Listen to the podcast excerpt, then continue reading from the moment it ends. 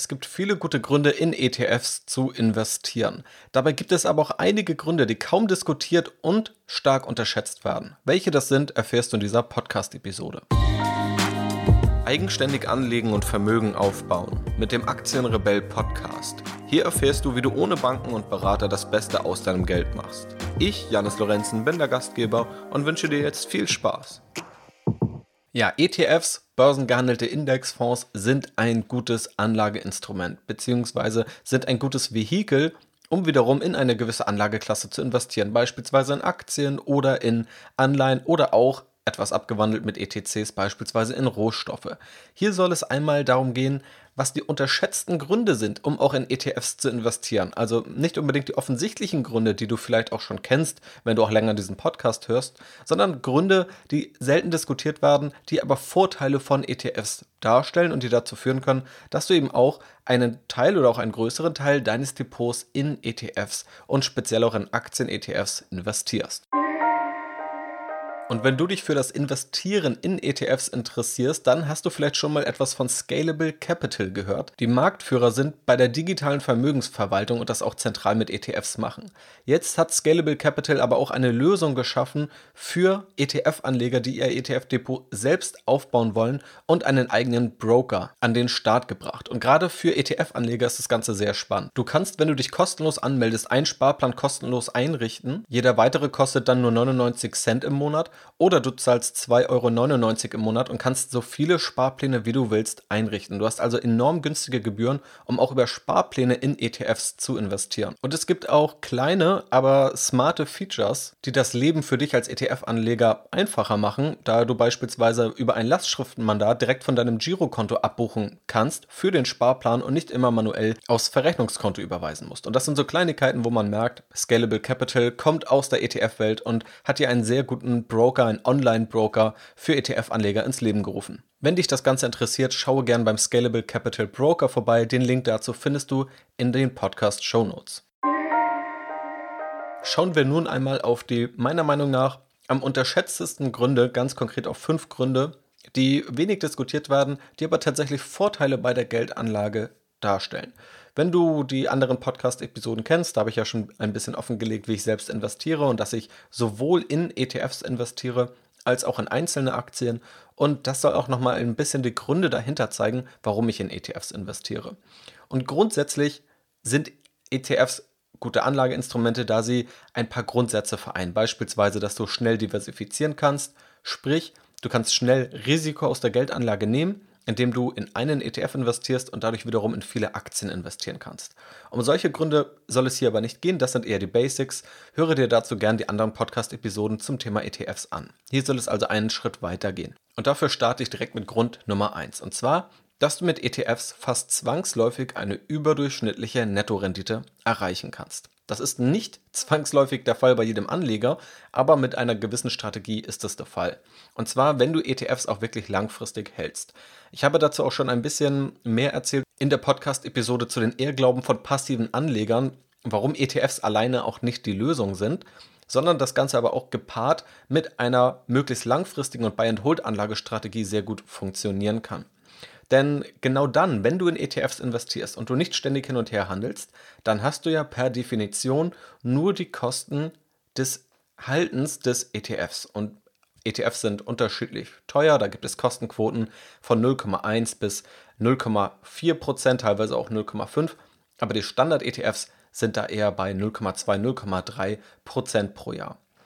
Und in der Praxis kannst du es also schaffen, wenn du diesen ETF kaufst und einfach nur langfristig hältst, kein Hin- und Her-Trading betreibst und kein Market-Timing, also nicht versuchst, auf Marktphasen zu spekulieren, die Marktrendite zu erreichen durch den ETF, abzüglich der Kosten, die ein ETF verursacht.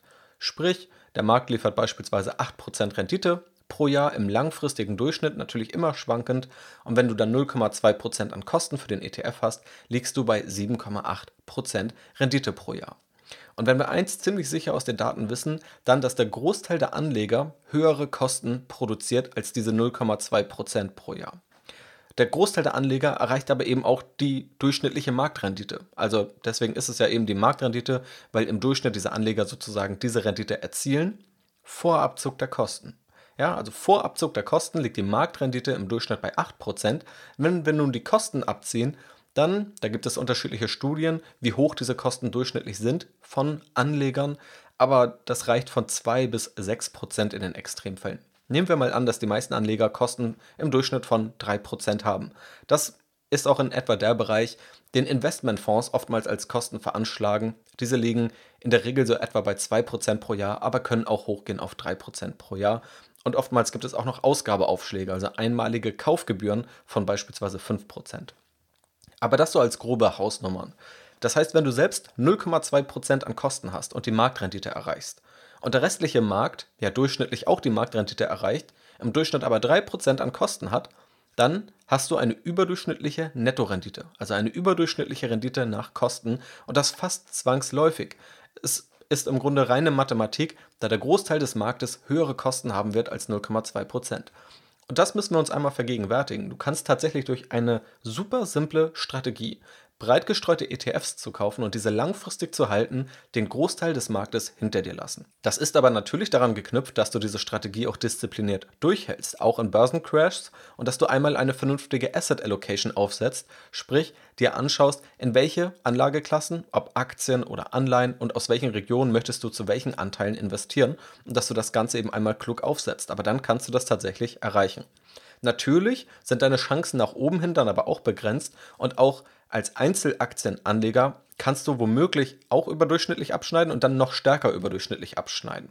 Also deine Chancen sind dann natürlich etwas stärker ausgeprägt, aber das Risiko als Einzelaktienanleger ist natürlich auch stärker ausgeprägt.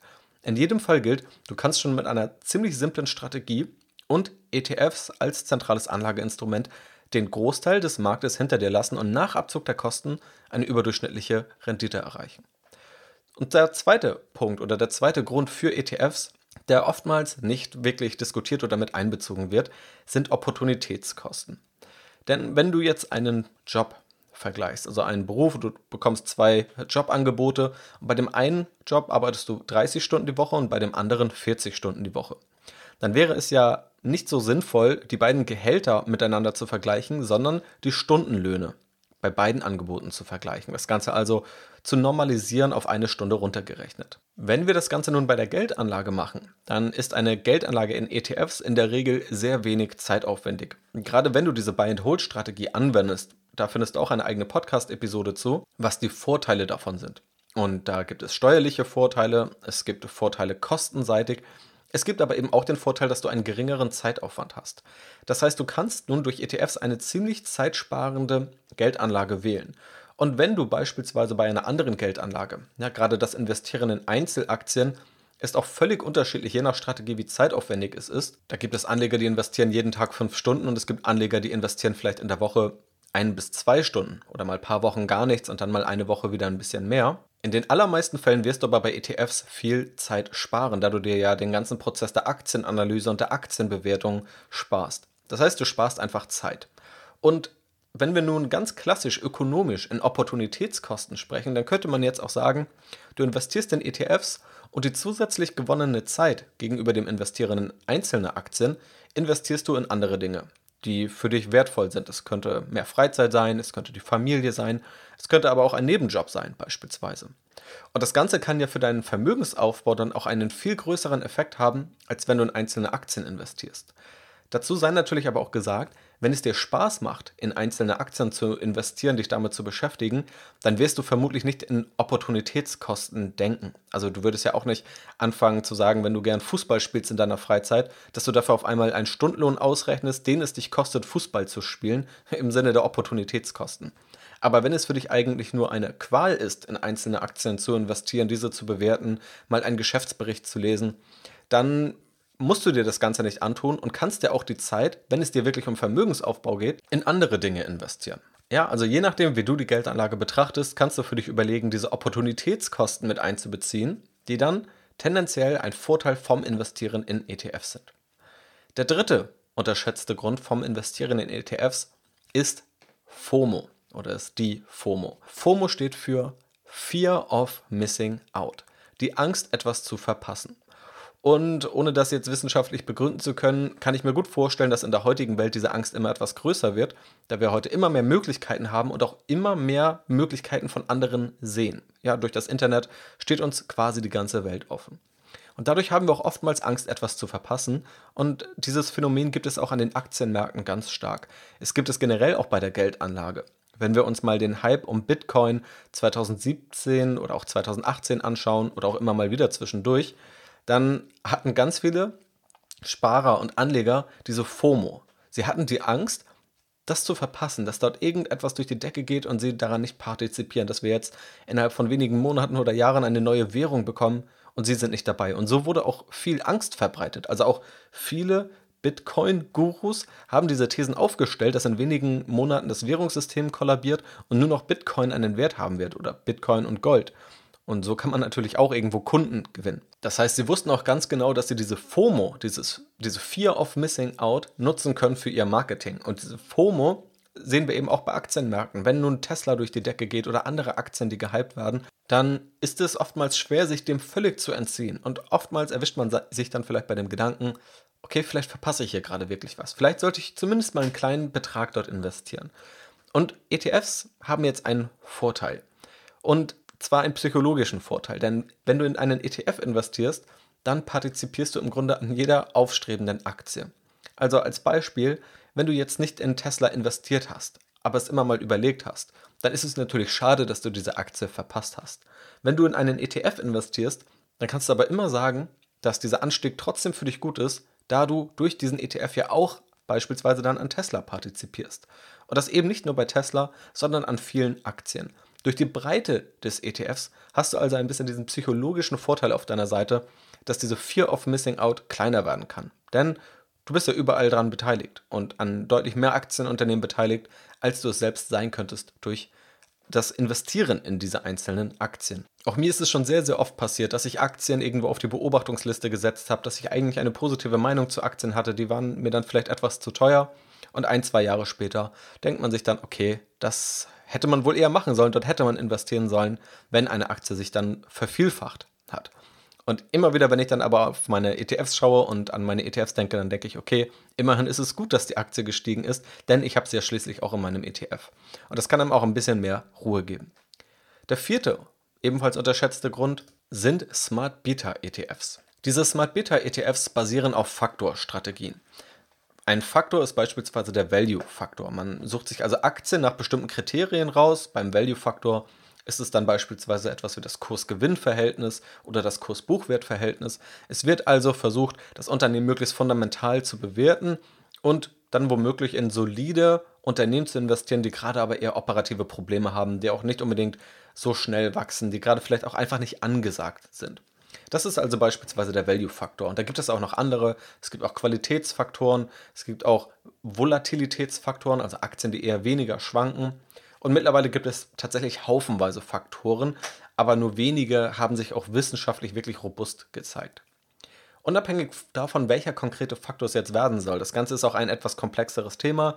In der Academy spreche ich da ausführlicher drüber, gerade weil es da eben unterschiedliche Faktoren gibt und diese auch ein paar Wechselwirkungen haben können. Also das sei auch dazu gesagt, das ist jetzt nicht das allersimpelste Thema, was womöglich für einen kompletten blutigen Anfänger am Thema ETFs geeignet ist. Aber ich möchte einmal den Ausblick darauf geben und dir auch erklären, warum das womöglich unterschätzt wird.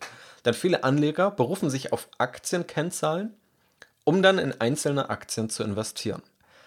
Aber tatsächlich, je quantitativer, also je zahlenorientierter dieser Prozess ist, desto eher kann das ja auch eine Maschine umsetzen oder sozusagen ein regelbasierter ETF.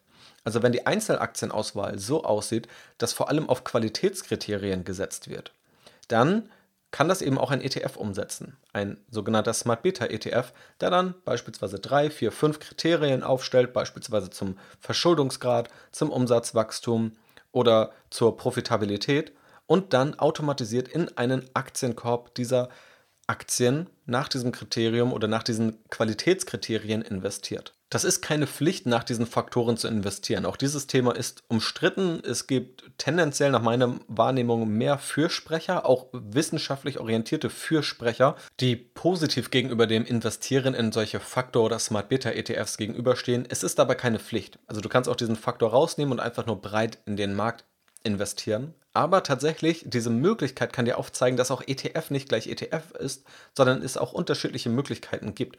Und wenn du eher Qualitätskriterien anwenden möchtest, dann musst du nicht zwangsweise in einzelne Aktien investieren, sondern kannst das Ganze eben auch durch Smart Beta ETFs erreichen. Und auch wenn du beispielsweise in Schwellenländer investieren möchtest, dann könntest du sagen, dass du durch einen ETF eher in Schwellenländer investierst, mit dem Faktor, dass eher auf Qualitätskriterien geachtet wird oder eher in solche Aktien investiert wird, die weniger stark schwanken, Beispielsweise dann, wenn dir das Risiko der Schwellenländer eigentlich etwas zu hoch ist. Und so kannst du also auch dein Risiko in der Summe weiter senken. Also Smart Beta ETFs, ob du in diese investieren solltest und wenn ja, wie du das Ganze machst, das ist nochmal ein etwas ausführlicheres Thema. In jedem Fall solltest du nicht denken, dass ETFs alle stinklangweilig sind, sondern eben auch ETFs diese Faktoren und Kriterien anwenden können. Jetzt nicht so konkret, wie du es vielleicht durch einzelne Aktien machen kannst. Und dieser subjektive Part fehlt natürlich auch. Also der subjektive Part, Geschäftsmodelle einzuschätzen beispielsweise. Also auch Dinge, die man nicht unbedingt in Zahlen fassen kann. Aber standardisierte Prozesse, um Kriterien umzusetzen, gibt es eben auch relativ günstig und automatisiert bei ETFs. Und auch das kann dann für dich interessant sein mit den unterschiedlichen Anwendungsfällen, die ich genannt habe.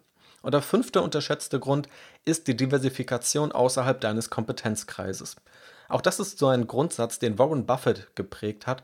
Und zwar kenne deinen Circle of Competence, deinen Kompetenzkreis und bleibe in diesem Kompetenzkreis. Und es ist, ist, gar nicht so wichtig, wie groß dieser Kompetenzkreis ist, sondern in erster Linie ist wichtig, diesen zu kennen und da drin zu bleiben.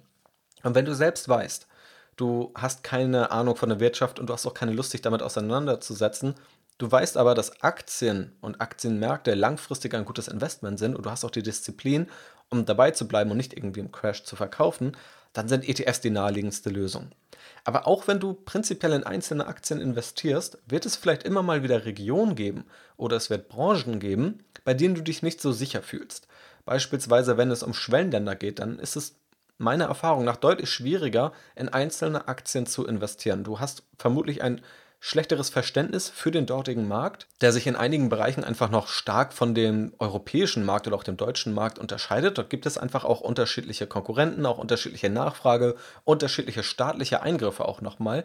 Und da ist natürlich dann das Investieren in einzelne Aktien deutlich riskanter. Genauso, wenn du Branchen hast, die nicht so ganz einfach zu verstehen sind. Beispielsweise bei Banken ist es der Fall. Gerade auch, weil Banken zwar einerseits sehr sicher sind in dem Sinne, dass wir wahrscheinlich immer Banken brauchen werden und Banken mit das älteste Geschäftsmodell sind und das konstanteste Geschäftsmodell sind, das wir kennen. Auf der anderen Seite kennen wir auch alle die Skandale, die die Banken aktuell mitmachen müssen, gerade die deutschen Banken und auch die Skandale rund um die Finanzkrise. Aber wenn du beispielsweise in den Bankensektor investieren möchtest, in der Breite, dann sind ETFs dafür die bessere Wahl, als wenn du einzelne Aktien kaufst, wo du womöglich mit nur einer oder zwei Aktien im Bankensektor auch ganz schön starke Rückschläge erleiden kannst. Teilweise auch durch Risiken, die in Bilanzen oder der Gewinn- und Verlustrechnung nicht wirklich ersichtlich sind. Auch die Pharmaindustrie könnte so ein Bereich sein, dass du sagst, prinzipiell ist die Pharmaindustrie für dich interessant als Investment. Du kennst dich aber nicht so gut aus, dass du dir zutraust, in dem Bereich der eben außerhalb deines Kompetenzkreises liegt, einzelne Aktien auszuwählen. Und auch dann wären ETFs wieder eine gute Wahl.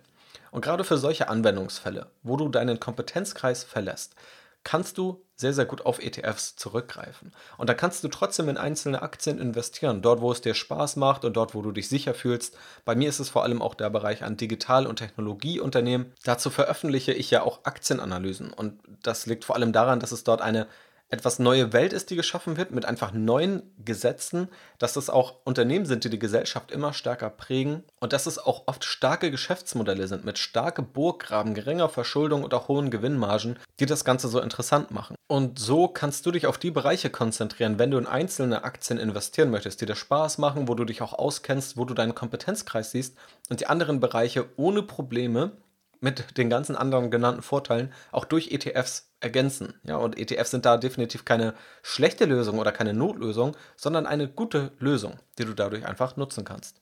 Und das sind die meiner Meinung nach am stärksten unterschätzten Gründe, um auch in ETFs zu investieren. Kurz zusammengefasst, Grund Nummer 1, die zwangsläufig überdurchschnittliche Nettorendite, wenn du deine Buy-and-Hold-Strategie konsequent durchsetzt. Zweiter Punkt oder zweiter Grund, du hast keinen Zeitaufwand oder kaum Zeitaufwand bei einer langfristigen Buy-and-Hold-Anlagestrategien ETFs. Das heißt, du hast kaum Opportunitätskosten. Auch bei einer langfristig orientierten Strategie mit Einzelaktien kannst du deinen Zeitaufwand stark senken. Also auch da kannst du diese Vorteile bekommen. Dritter Vorteil, ein psychologischer Vorteil, du kannst deine FOMO, deine Fear of Missing Out, deine Angst, etwas zu verpassen, deutlich senken. Vierter Vorteil, Du kannst auch durch Smart Beta ETFs und sogenannte Faktorstrategien eine gewisse Aktienauswahl durch ETFs vornehmen und diese automatisiert vornehmen lassen und deine Geldanlage damit noch spezifischer auf dich anpassen und spezifischer gestalten. Und fünfter Vorteil, du hast eine simple und eine gute Lösung zur Diversifikation außerhalb deines Kompetenzkreises. Das sind also die fünf Gründe, die meiner Meinung nach stark unterschätzt werden. Auch die Gründe, warum ich selbst auch immer einen gewissen Anteil an ETFs in meinem Depot halte und diesen dort auch gerne halte, weil das alles Gründe sind, die mehr Sicherheit im Depot geben, die es mir auch ermöglichen, mich auf die Dinge zu konzentrieren, die mir Spaß machen und die gleichzeitig aber auch renditetechnisch langfristig gut funktionieren werden. Falls du noch ganz am Anfang stehst, hoffe ich natürlich, dass dir das einen Ausblick darauf gibt, dass es tatsächlich eine sehr gute Lösung kann, sein kann, mit ETFs loszulegen oder in ETFs zu investieren. Und wenn du eher der Typ bist, der in einzelne Aktien investiert, dann hoffe ich, dass hier ein paar Impulse dabei waren, dass du in einigen Bereichen womöglich doch auch auf ETFs setzen könntest. Das ist natürlich keine Pflicht, aber wie hier diskutiert, gibt es ein paar Vorteile, die ich dabei sehe, gerade dann, wenn du einzelne Aktien und ETFs in deinem Depot kombinierst. Ich hoffe also, dass dir diese Podcast-Episode gefallen hat, dass du für dich auch etwas daraus mitnehmen konntest. Alle weiteren Tipps und Empfehlungen, um erfolgreich zu investieren, auch um erfolgreich in ETFs zu investieren, findest du wie gewohnt in den Podcast-Show Notes. Ich bedanke mich bei dir fürs Zuhören, wünsche dir noch einen wunderschönen Tag und bis zum nächsten Mal.